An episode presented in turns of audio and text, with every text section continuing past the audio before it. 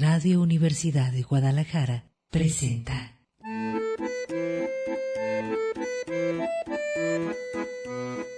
El acordeón. Pliegues bizantinos de la conversación.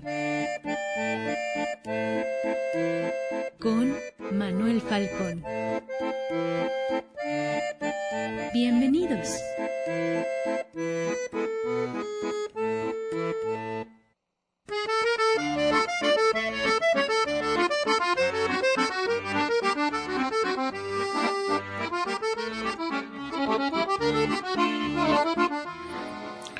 Bien, aquí estamos en el acordeón en viernes, ya 24 de enero, avanzando sobre la cara de Jano.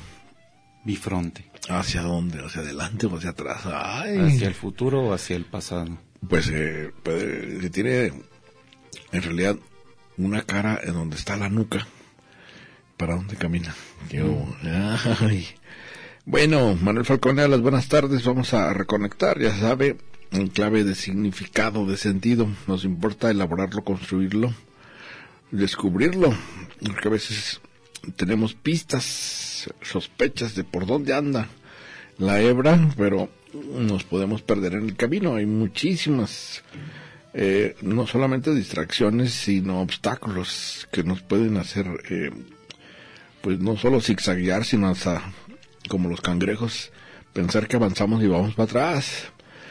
Por eso es muy importante profundizar en la traducción, interpretación de los objetos y sujetos de la realidad y las circunstancias en que están inmersos, que de alguna forma pues es un todo al cual se opone la conciencia con el único instrumento que nos convirtió en Homo sapiens, el lenguaje.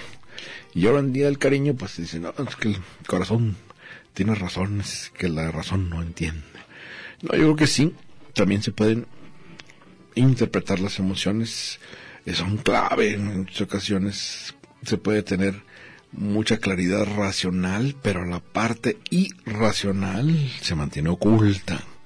Y a veces esa cobra un peso inusitado cuando se nos impone de manera inconsciente o, digamos, involuntaria. Decimos, ¿qué está pasando? ¿Por qué hago lo que hago?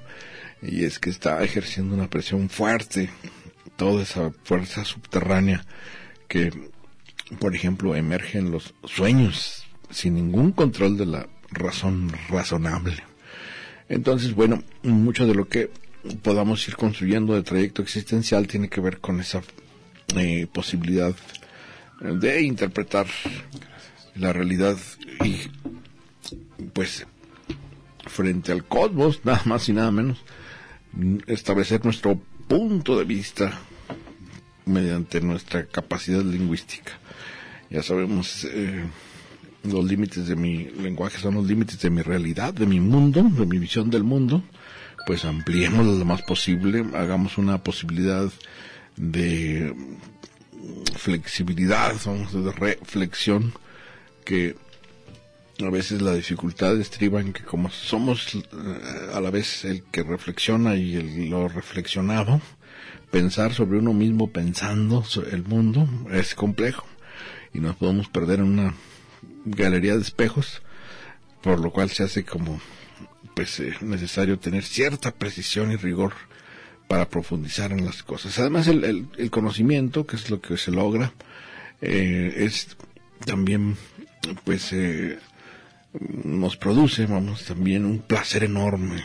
Para quien lo anda buscando, no solamente es algo como nos enseñan en la escuela, así como que pesado y por obligación. No, es un placer. Quien sigue el hilo del conocimiento va descubriendo en el abanico de la realidad, de matices, de posibilidades, de facetas, de caras, un verdadero espectáculo maravilloso que nos incluye. Y por eso estamos nosotros más a favor de esas pequeñas grietas en la realidad, intersticios entre la gama de colores y de, pues, claroscuros. Ahí está más próximo un criterio de verdad, y ahí están los pliegues bizantinos. Vamos a comenzar.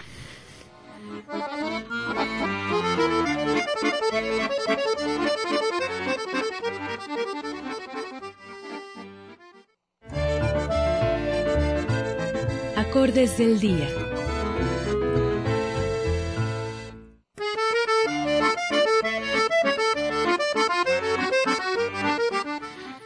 Bien, pues aquí estamos en Dios de Ben. Viernes. Ya en viernes con el amigo Javier Acosta de los Ricos, Alex Robin Hood, no trajiste tu carcaj de flechas. Qué bonita palabra, carcaj. Carcaja. Dime otro que termine en J. Ah, es difícil encontrarle. Boj, esta especie de como madera, pero son de esas consonantes que dices, ándale. Sí, es difícil encontrarla al final de la palabra. Con tu carcaj de flechas. Ay, a ver, de propósito de Año Nuevo, tu caricatura de Robin Hood. A ver si es cierto. Sí, eso.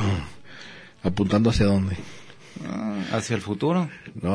¿En Colegio Jalisco? ¡Ay, joder, míralo! Hazme la buena. Sí, mandamos señales de humo desde aquí, ¿verdad? A ver si ya me aceptan. Bueno, pues aquí está con nosotros Fabián Acosta.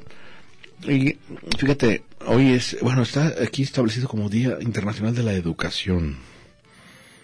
Pues la Asamblea General de las Naciones Unidas lo estableció el 24 de enero como la necesidad de elevar pues los procesos escolares a un nivel de educación de calidad, no de cantidad. Fíjate que ahí también ¿te acuerdas que entraron muchísimos métodos, entre ellos el Montessori? ¿Cómo se llama el francés? El de Jean Piaget, no sé, sí, si pero el otro que se volvió aquí también muy famoso. Pues entraron las órdenes religiosas con sus métodos educativos. ¿El de Crowley? No. Ay, bueno, ahorita me acuerdo. Y en general lo que uno se va dando cuenta es que cuando desprecian la memoria, ¿te acuerdas que se volvió una especie de decir, ¿sí? No es para memorizar, es para que ustedes usen su inteligencia, reflexionen. Pero el amor es importantísimo. Ah, claro. Y hay que recordar que la memoria Mnemósine es la madre de las musas. Zeus, que es extraordinaria la anécdota, pues ya ves cómo era de impulsivo Zeus. Le fascina de repente Mnemósine y detiene el sol 9 noches para engendrar 9 musas con Mnemósine. Y ahí están las 9 artes y disciplinas, porque va ligado el afecto, el amor por una vocación y engendra. Y la memoria viene siendo indispensable para una disciplina. Tú imagínate que no tienes el rigor suficiente como para aprender las técnicas, las formas de tu disciplina, pues no, por mucha vocación que tengas no sale. Toda disciplina tiene su propio lenguaje, ¿no? La música, las notas, las ciencias duras, pues su simbología, ¿no? Tanto de la química como de la física, las fórmulas que se necesitan para también estas mismas disciplinas, todo eso se requiere de ser memorizado, así que, como bien decía Confucio, ¿no? Para desarrollar todo conocimiento, o más bien para avanzar en cualquier arte o ciencia, pues se requiere tanto como de la reflexión como de la memoria. Ambas son indispensables para poder ejercer cualquier oficio o poder desarrollarse en cualquier ciencia. Que además Confucio fue el que inventó la confusión, ¿no? Exactamente, sí, como lo dijo la Miss. Sí, buenísimo. Y además un chino japonés. No estaba muy seguro por dónde andaba. Mira, estoy viendo que en Twitter es tendencia Winston Churchill, ¿no viste? Yo dije, bueno, ¿por qué? Aparece en una columna, bueno, los amigos que están en Twitter saben que aparecen, según estás utilizando tú la red social Twitter, se dan cuenta por dónde andan tus intereses, entonces van apareciendo, te ponen ahí los temas que pueden ser de tu interés, porque ya te rastrearon por dónde andas, y me pareció, bueno, aparece para muchísima gente de Winston Churchill. ¿Por qué? Porque lo contrastan con la era de los líderes populistas, ¿no? ¿Qué tal el nivel de pelados? Trump, híjole. Maduro. Boris Johnson, ¿te acuerdas? Es como Ringo Starr, güero. Sí. Putin, Evo, Maduro, Correa. Maduro, no, ya Correa salió, hasta Lenin. Correa estuvo, pero pues fue el que le dio la entrada allá en la embajada de Ecuador, sí, Assange. Ay, qué bueno, porque hay unos que se van con la finta todavía con ese tipo de pelados. Los de Nicaragua, los Ortega, ¿qué tal? Los hermanos Castro. Bueno, se acordaron de líderes como Churchill porque dice, bueno, entre muchísimas otras citas, híjole, pues es increíble. Dice que el político que piensa en elecciones en vez de generaciones no es estadista, ¿no? Que estar pensando en la generación siguiente, no en la elección siguiente, ¿no? Pero pues qué tal aquí a la raza grilla de la grilla, pues están en la que sigue para conservar el poder a toda costa, ¿no? Pero finalmente, ¿para qué, no? Cuando se vuelve un propósito personal de decir, es que quiero agandallar todo el presupuesto, pues híjole, ¿qué sentido tiene, no? ¿Qué relevancia histórica? No, Winston Churchill, pues, nada más y nada menos, detuvo a Hitler, ¿verdad? Sí. Estaríamos hablando alemán ahorita. Junto con Stalin. Bueno, sí, tú serías Herr Fabian Acosta. Herr Dr. Fabian von Rick. No, Ronjus. Ay, híjole. Bueno, pues un día como hoy, 24 de enero, pero de 1965. ¿Ya habías nacido? No, todavía no. Todavía no, eres millennial, ¿verdad? No, para nada. Yo ya, tenía 8 años. 8 años. Moría Winston Churchill. Con una vida intensísima. Bueno, vamos a un corte y continuamos aquí en el acordeón en viernes, día de Afrodita. El acordeón. Pliegues bizantinos de la conversación. Continuamos.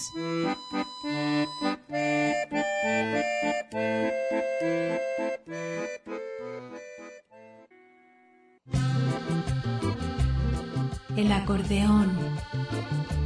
Pliegues bizantinos de la conversación. Continuamos.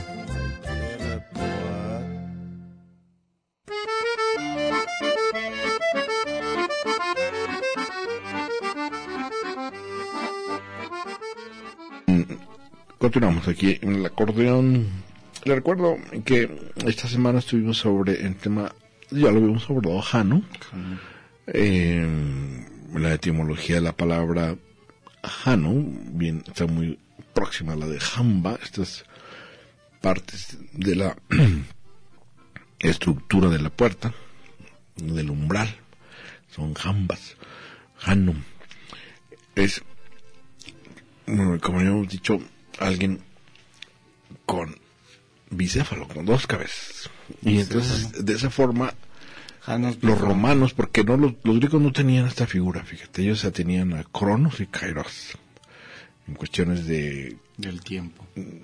Sí, pero el tránsito de un año a otro, lo caracteriza Jano en enero, con 2 acepciones, que es la que comentaba con nuestros amigos en otros días, Jano Patulcio, que es el dios que dice, abro la puerta porque estás en condiciones de seguir avanzando, en seguir en tu trayecto. Pero si no estás a ojos de Jano, preparado para hacer, o vas mal, o vas chueco, o estás en medio de una, pues que un enredo que no has resuelto, es Jano Clusivio, como exclusivo. Cierra la puerta y dice, no tienes todavía las condiciones para pasar, para hacer el tránsito a otra etapa. Y está interesante porque hacían fiestas, los romanos, buenísimos para los festivales y las fiestas. Los bacanales. Pues de todo tipo, pero con Jano era precisamente viendo estas características. Todo el mundo quería estar como a la altura del tránsito a una nueva etapa, a una nueva vida, una nueva forma de vida, a cambiar lo que no estaba funcionando en su proyecto personal, pero si se te cierra la puerta, te está mandando el mensaje de que no has resuelto muchas cosas. Es como el que trae propósitos de año nuevo, la lista de 2019 todavía ni acaba. ¿Tú acabaste tu propósito de año nuevo? Nunca me hago propósitos de año nuevo. Pues tú me dijiste que nomás tenías 25, ¿verdad? ¿Qué cuántos cumpliste? ¿Cuántos? No. Híjole, tengo 20 tirantes, más. Uno. Ese ya te han fallado varios días, ¿no? Y entonces el Jano Clusibio a veces era medio cruel porque podía ser fundamental en una etapa en donde había que cruzar esa meta, digamos, para seguir avanzando, y decía, no, es que en realidad no es esa la meta, vas chueco, vas por otro lado, cierra la puerta hasta que estés en condiciones, no solamente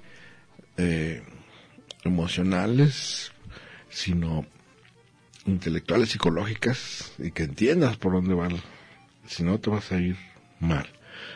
Y en cambio el otro, Jano Patulcio, abría la puerta cuando veía que no había que detener el camino del que la tenía claro para dónde va. Y en general hablan los romanos de este llamado, el que tiene la vocación muy fuerte, pues se le abren las puertas porque no tienes casi duda de por dónde, o más bien de lo que quieres, y de, como decía Nietzsche, el que tiene una razón para vivir va a encontrar el medio para vivir, ¿no? Si primero tienes una motivación tan fuerte, tú te las vas a ingeniar, pero para que eso salga adelante. Pues es lo que se le llama la pasión, ¿no? Una persona que está apasionada por su oficio, por su trabajo, o incluso no por su propia familia, por su nación, es una persona con con determinación y con carácter individual, ¿no? Es decir, un artista que es virtuoso y que es apasionado de su arte, pues yo creo que hasta puede llegar a dejar de comer, de dormir, con tal de estarse entregando plenamente a sus habilidades o destrezas artísticas. Pues tú mismo eres artista, no eres caricaturista, me supongo que has sentido precisamente esos ardores que da la creatividad, ¿no?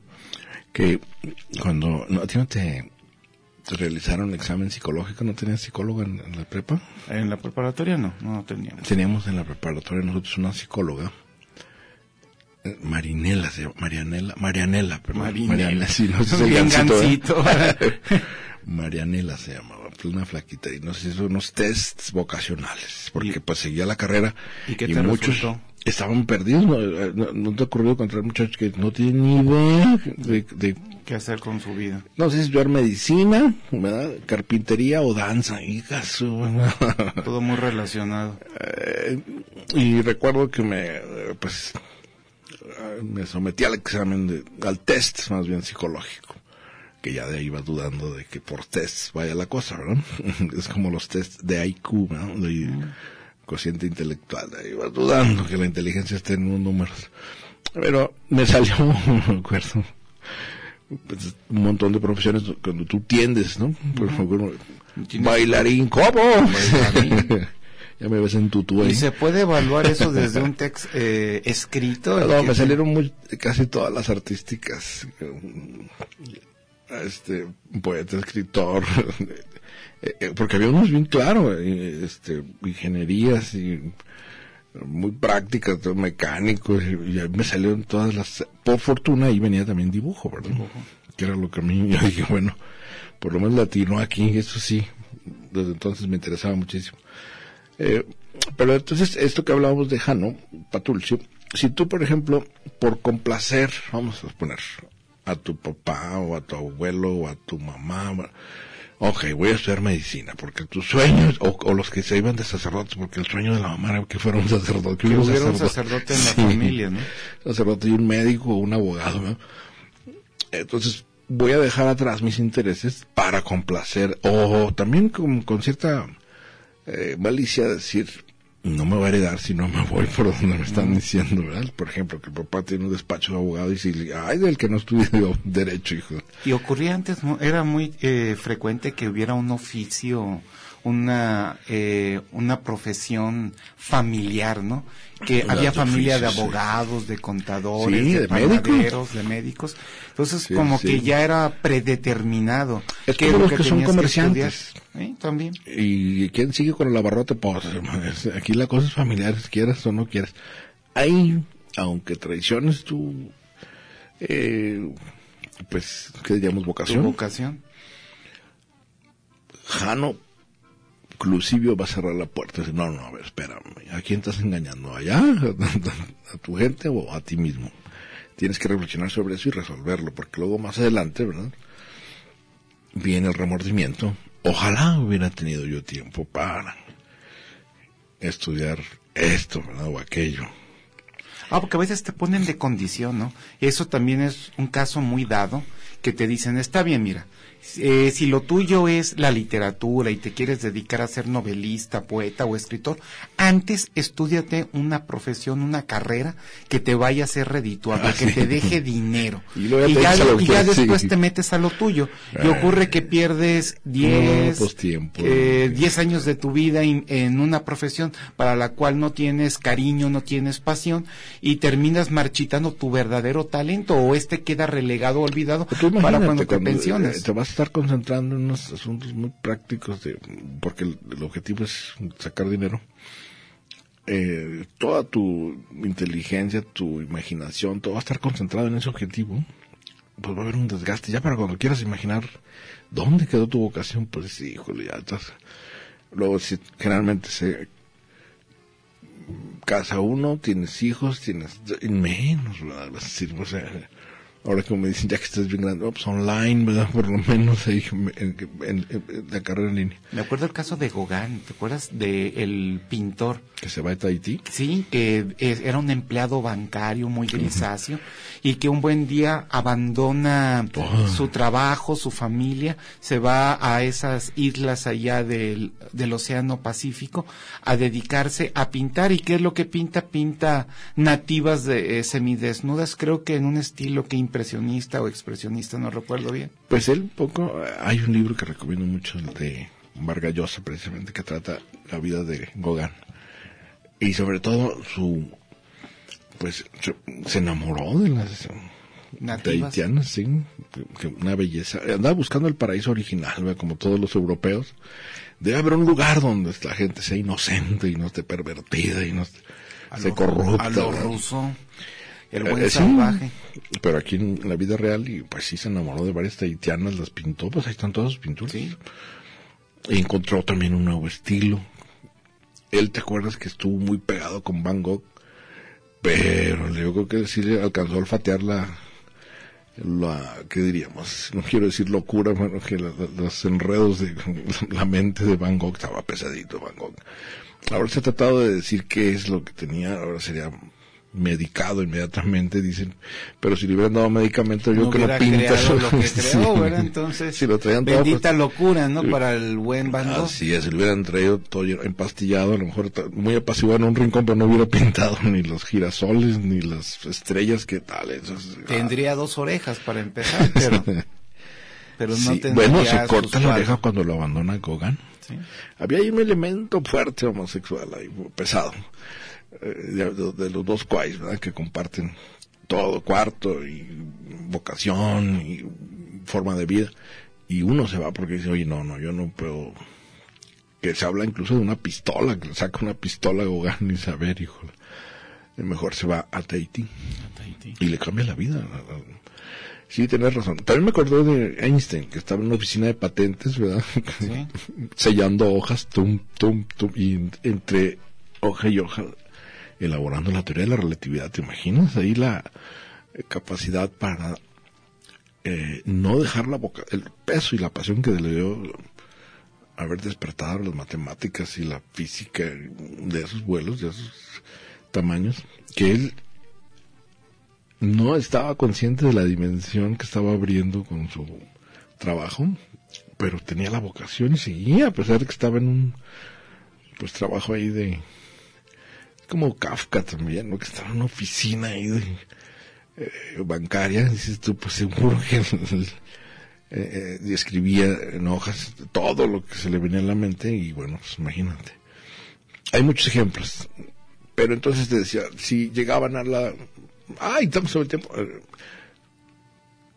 Jano Clusibio cerraba la puerta, decía, no, a alguien le estás mintiendo con tu vocación. Vamos a un corte, continuamos aquí en el acordeón, viernes.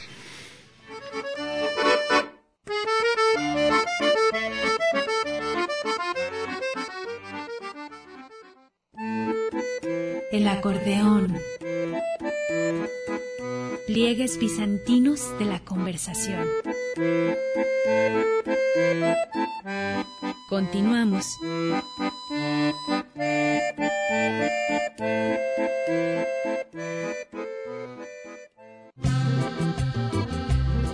El acordeón. Pliegues bizantinos de la conversación. Continuamos.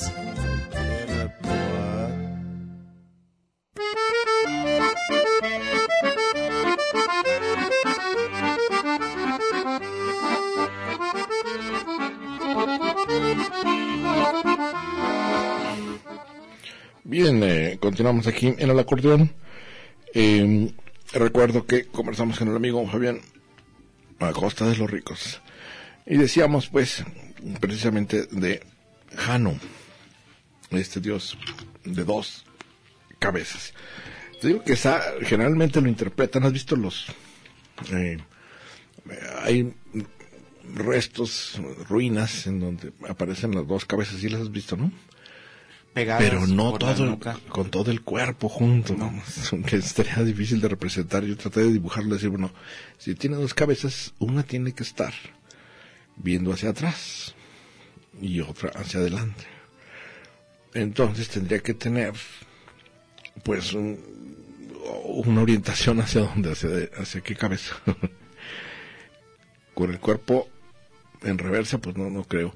Que aquí le preguntaba a nuestro amigo Víctor de Quintanilla, que qué curioso que en la evolución del ser humano no salieron ojos en la nuca, ¿verdad? Porque si nos, como Homo sapiens, los grandes enemigos del ser humano eran los animales depredadores, ¿verdad? Que te viene siguiendo un tigre de dientes de sable, porque tú con tus tirantes y el paso, no, hombre, pues a correr, ¿verdad? Pero si tuvieras ojos en la nuca, lo tienes bien registrado, quieras corre para dónde va.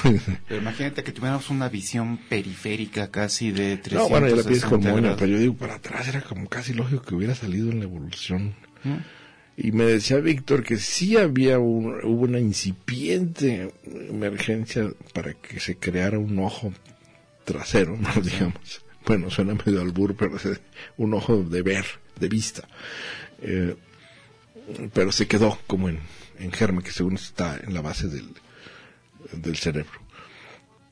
Pues aquí en el Jano sí hay todo un rostro hacia atrás, que está viendo el pretérito, pero ya no sé cómo imaginarme el cuerpo, ¿verdad? Porque debe tener un cuerpo para ir hacia atrás y otro para ir hacia adelante. Bueno, cuestiones de técnica, de dibujo y de interpretación del símbolo. Hay que recordar que en la mitología los mitógrafos generalmente eran de tradición oral, no es una... Sí, no eran escritores, eran más bien poetas, exacto. Pero poetas... No es que...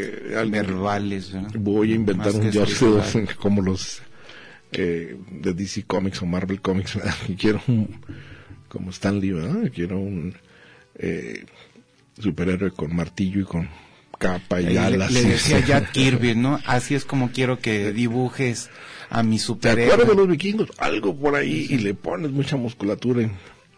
No, aquí más bien los mitos, los personajes, los protagonistas de los mitos, era toda parte de una cosmovisión que se quería explicar el origen de las cosas, el origen del mundo.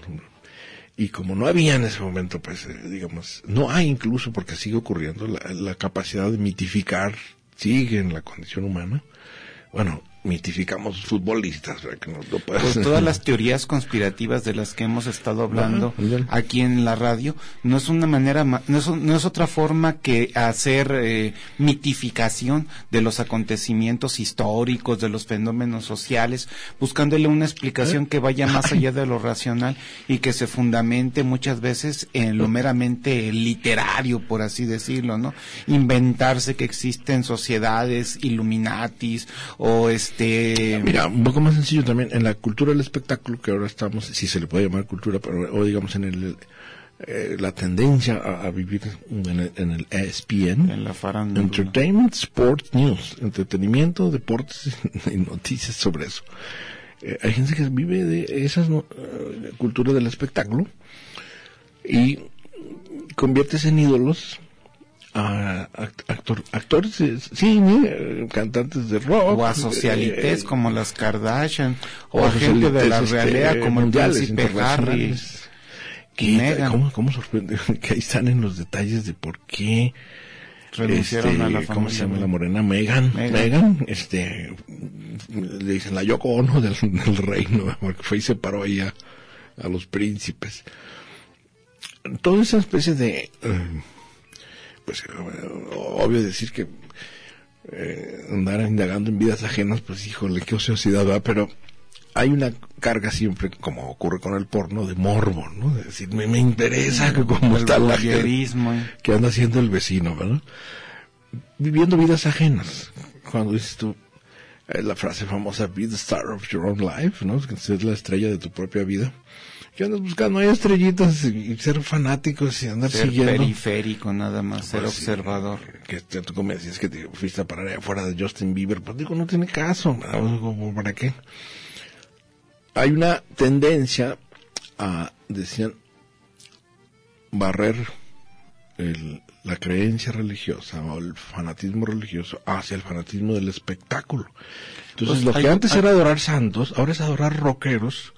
Tú ves la gente cómo está absorta viendo a alguien en el escenario, dando brincos y gritando y cantando. Hay una especie de trasvase de, no solamente de admiración, porque tú puedes decir, bueno, escucho con toda tranquilidad la música en mi casa, no tengo que estar ahí en el medio de... Noam Harari, en una obra que se llama El Homo Deus, habla de que siempre ha habido una tendencia casi antropológica, instintiva, en el ser humano por adorar a ciertos personajes, por elevar a los altares, por tener en un nicho, en un pedestal, a ciertos individuos. Estos individuos en la antigüedad tenían un carácter divino o sagrado, pero conforme las sociedades se han ido desacralizando, hemos trasladado esta tendencia a idolatrar a ciertas personas hacia los artistas, los futbolistas, bueno, e incluso... Mira, ocurrió... ¿Qué ibas a decir incluso? Incluso hasta los políticos o ciertos políticos. Bueno, hacia allá iba. Personajes históricos como Benito Juárez y Hidalgo, estábamos diciendo aquí, yo creo que no hay pueblo en México que no tenga una calle. Hidalgo, que Morelos, Juárez. En un escrito muy... en un libro, Monsiváis, dice cómo precisamente se abandona en la cultura laica de los liberales de Benito Juárez esta...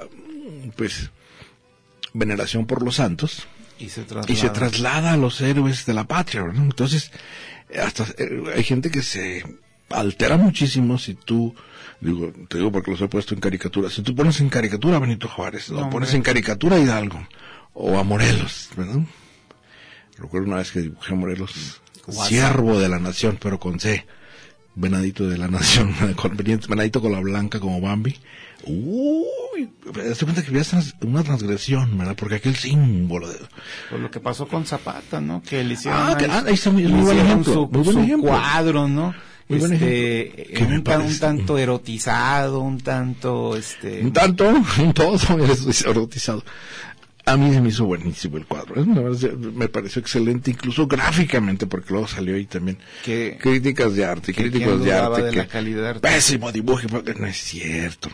Lo que pasa es que sí entiendo la carga de transgresión, de erotizar a un héroe de la patria, ¿verdad? Que, pues viste que hasta las familiares se fueron a ir a golpear ahí con los... Ahí al Bellas Artes, ¿no? Donde increíble, estaba siendo exhibida. Claro. Ya luego dicen, para el mercado del arte, pues el artista encantado, viste que se lo compró un español a precios de oro allá. Ah, que quiere hacer un museo ya de la censura, ¿no? Sí, que no sé si un catalán... Bueno, y aparte de las obras de transgresión, que hay muchas obras en donde, pues, híjole, digo... Pero ahí te da un poco la idea también de esta noción, ¿verdad? De como querer santificar a los personajes y no pueden tener ya ni, digo, héroes históricos, ni un error. Todo lo que hicieron, ¿verdad?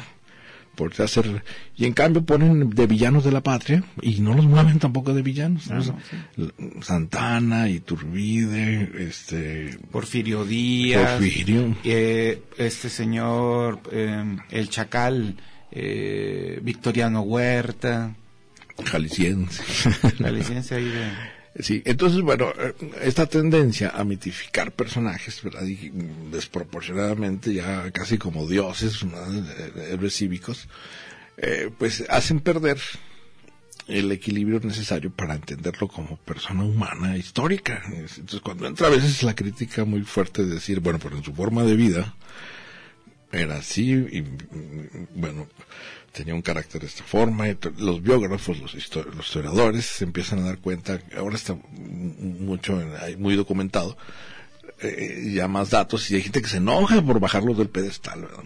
No en balde surgieron tantas esculturas y estatuas que yo tengo dudo de la calidad cívica o didáctica de esos, ¿no? Como dices tú, bueno, si vas a llenar de Juárez en escultura todo el país, ya entendimos, okay. O de Hidalgo, creo que va por otro lado, es más bien una buena enseñanza de la historia, es decir, en qué contexto actúa ese personaje, por qué es un héroe, o simplemente la pregunta de por qué es padre de la patria, ¿no? Y por qué lo dibujan como abuelito. Pero bueno, todavía es entrar ahí en los detalles de cada personaje. José Fuentes Mares, no sé si has revisado su obra. Compré un libro de él sobre la comida, un sibarita. Tiene en su vasta bibliografía un texto que se llama Miramón, el hombre, Santana, el hombre, donde precisamente aborda el lado, digamos, no mitificado, o en este caso, satanizado de estos personajes, en la idea, ¿no?, de que hay, en todo personaje histórico, pues hay esa tendencia maniquea, ¿no?, o a ponerlo en el lado de los buenos, o a trasladarlo al lado de los malos. Ahorita que hablamos de Winston Churchill, para muchos ese era el monárquico y conservador y imperialista, y para otros es el liberador de Europa y el que logró detener el fascismo. Dependiendo de dónde te acuerdas que él creó frases extraordinarias como el telón de hierro, la cortina de hierro. Stalin ha puesto una cortina de hierro para la Europa del Este. ¿Te acuerdas que lo dijo en Estados Unidos, en el Congreso de Estados Unidos? Y muchos se la tomaban literal, que sí existía esa famosa cortina. Pues sí existía. Digo, se tuvo que caer el muro de Berlín, ¿sí?, en 1989, no hace mucho, para que entendieran que se salía el Imperio Soviético. ¿Te acuerdas Gorbachov? Era como el Jenga, según yo. ¿Has jugado Jenga? El Jenga, sí. Muy divertido. Sacas por cierto, un pedacito de madera y se viene abajo todo. Así le pasó al Imperio Soviético. Resultó que no era tan poderoso como se decía. Se nada más. No muy fácilmente, sí. ¿Te acuerdas la Glasnost y la Perestroika? Dijo, a ver, vamos a abrirlo. Es como decir, vamos a hacerle, ponerlo la transparencia en los manejos del dinero y el gobierno. Y en la Perestroika vamos a cambiarlo de economía, que tengamos todo estatizado, que se mueva la iniciativa. Y se vino abajo todo. Era en realidad una especie de... Pero se le decían el padrecito a Stalin, ¿te acuerdas? Porque era el que mantenía a todos. Ahí sí que te mantenía el gobierno. El zar rojo, ¿no? Sí. ¿Viste la película de esta comedia de la muerte de Stalin? Ah, sí, sí. Está buenísimo. Recomendamos. Ay, voy a estar yo como los neófitas. ¿Te acuerdas del director? No. Ay, ahorita lo buscamos. Es imperdonable. Es como, acuérdate de un libro, pero no me acuerdo del título del autor. Autor. Sí. Vamos un corte y continuamos aquí en El Acordeón.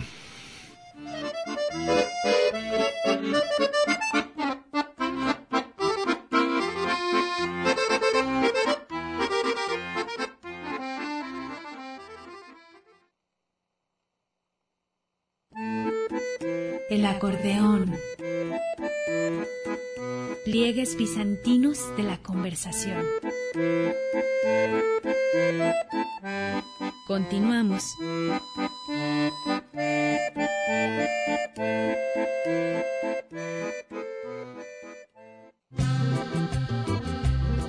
El acordeón.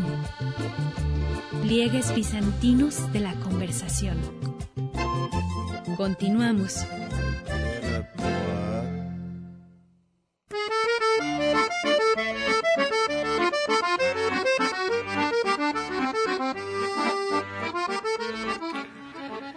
Bien, continuamos aquí en el acordeón. Oye, me gustaría dar algunas precisiones acerca del dios Janos bifronte, como lo que comentabas, ¿no? Casi al inicio del programa, que esta divinidad no tiene su parangón entre el panteón griego, que podemos decir que es un dios netamente romano, yo diría que incluso latino o etrusco.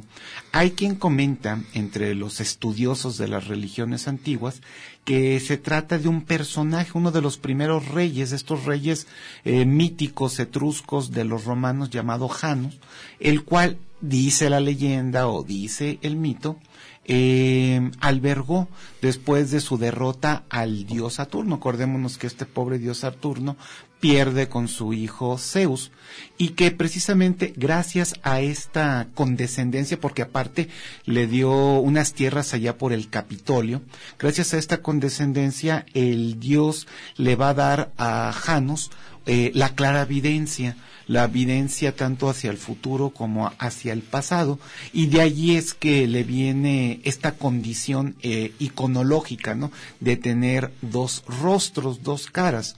También se comenta de él que es el dios que ayudaba al ejército romano o lo auxiliaba en épocas de conquista o en épocas de guerra, y en esas épocas se abría su templo, las puertas de su templo, y se cerraban en épocas de paz.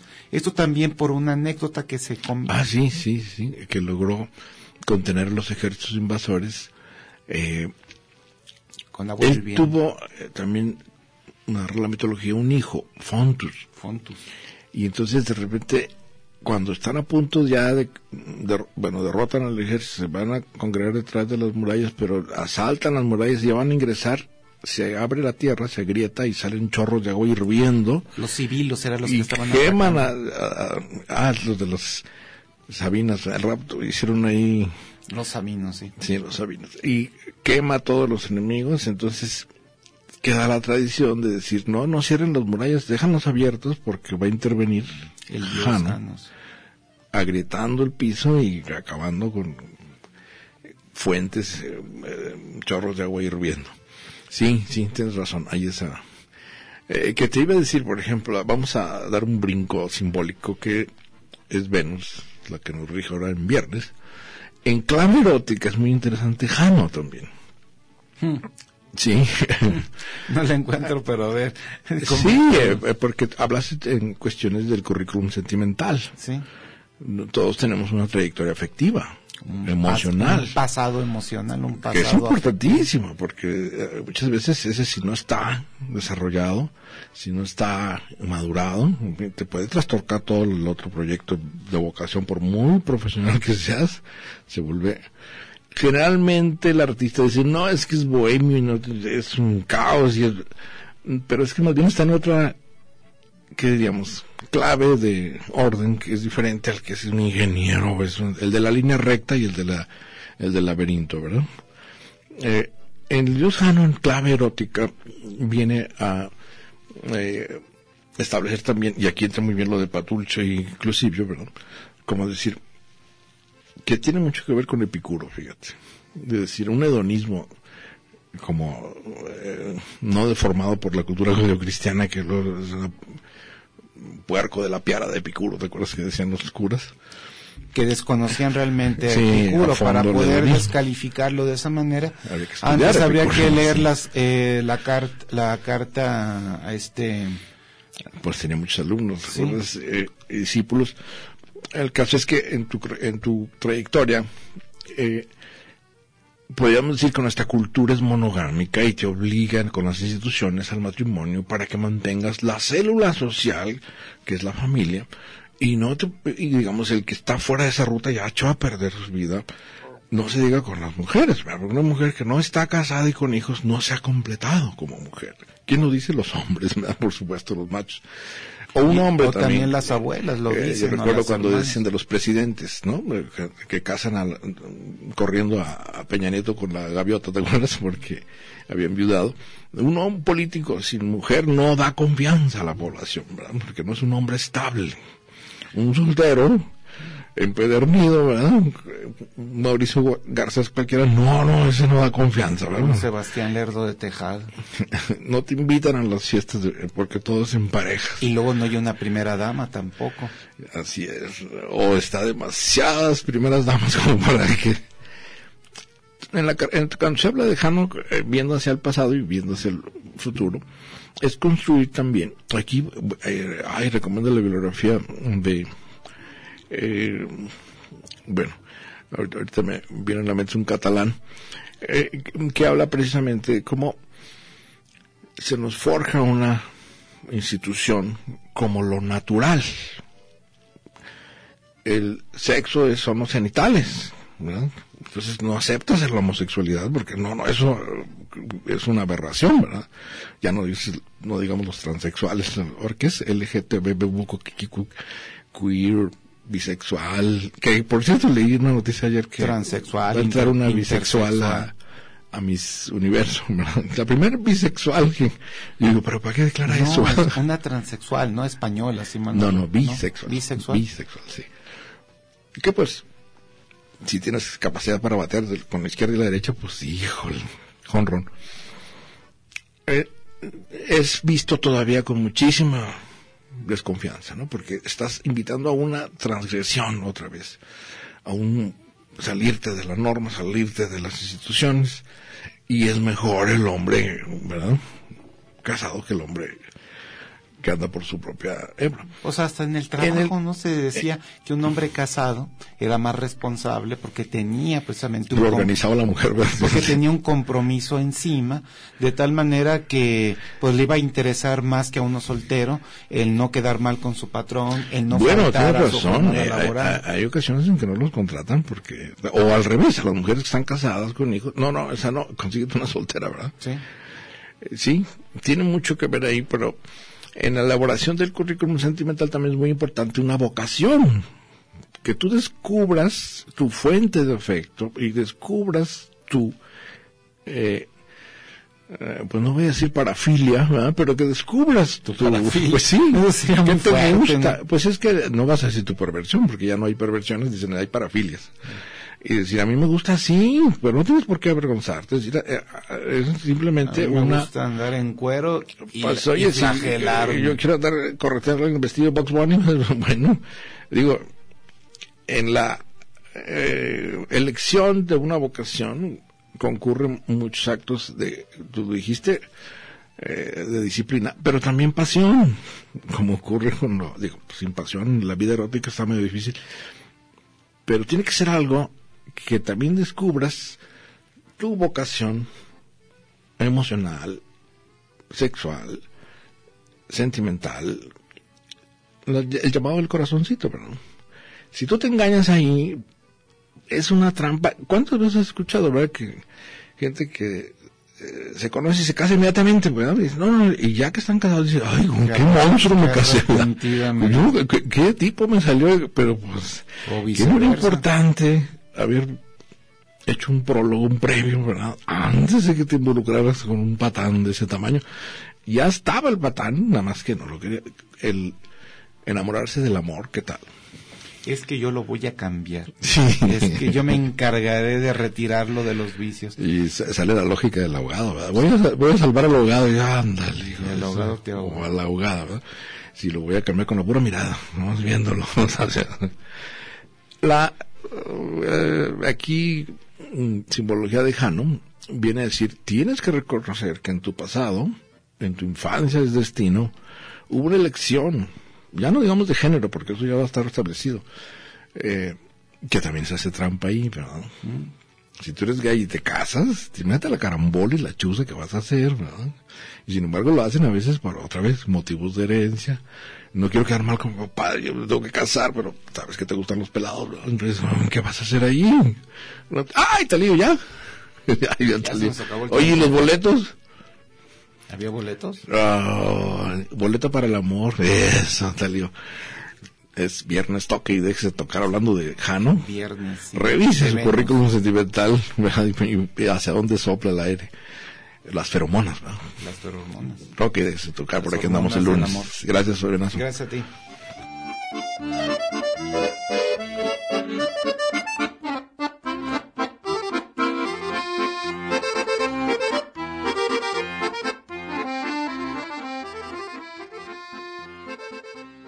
Red Radio Universidad de Guadalajara presentó